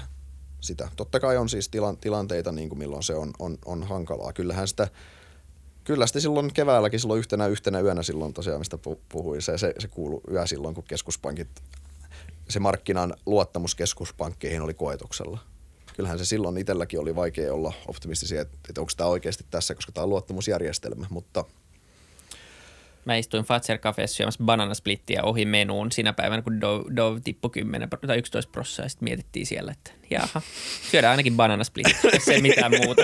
Onko tämä viimeinen bananasplit, jonka mä koskaan syön?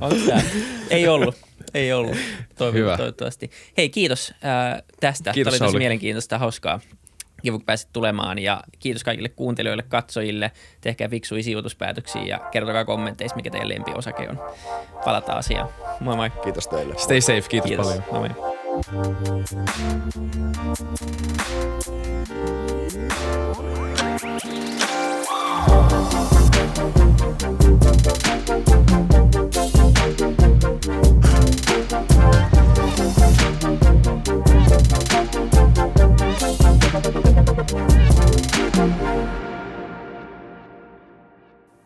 Kiitti kaikille kuuntelijoille, yhteistyökumppaneille ja FutuCastin koko tiimille. Isa Kraution ja William von der Baalinin lisäksi, Isa Kraution minä, tiimiin kuuluu tuotantovastaava Samuel Happonen ja media vastaava Tuumas Lundström. Ja kiitos Niko Noanalle tästä upeasta tunnaribiisistä, joka on mukana Lululandissa. Seuratkaa mitä somessa nimimerkillä FutuCast, millä tahansa podcast-alustalla ja niin ja saa arvostella. Mielellään. Thanks. Moi moi.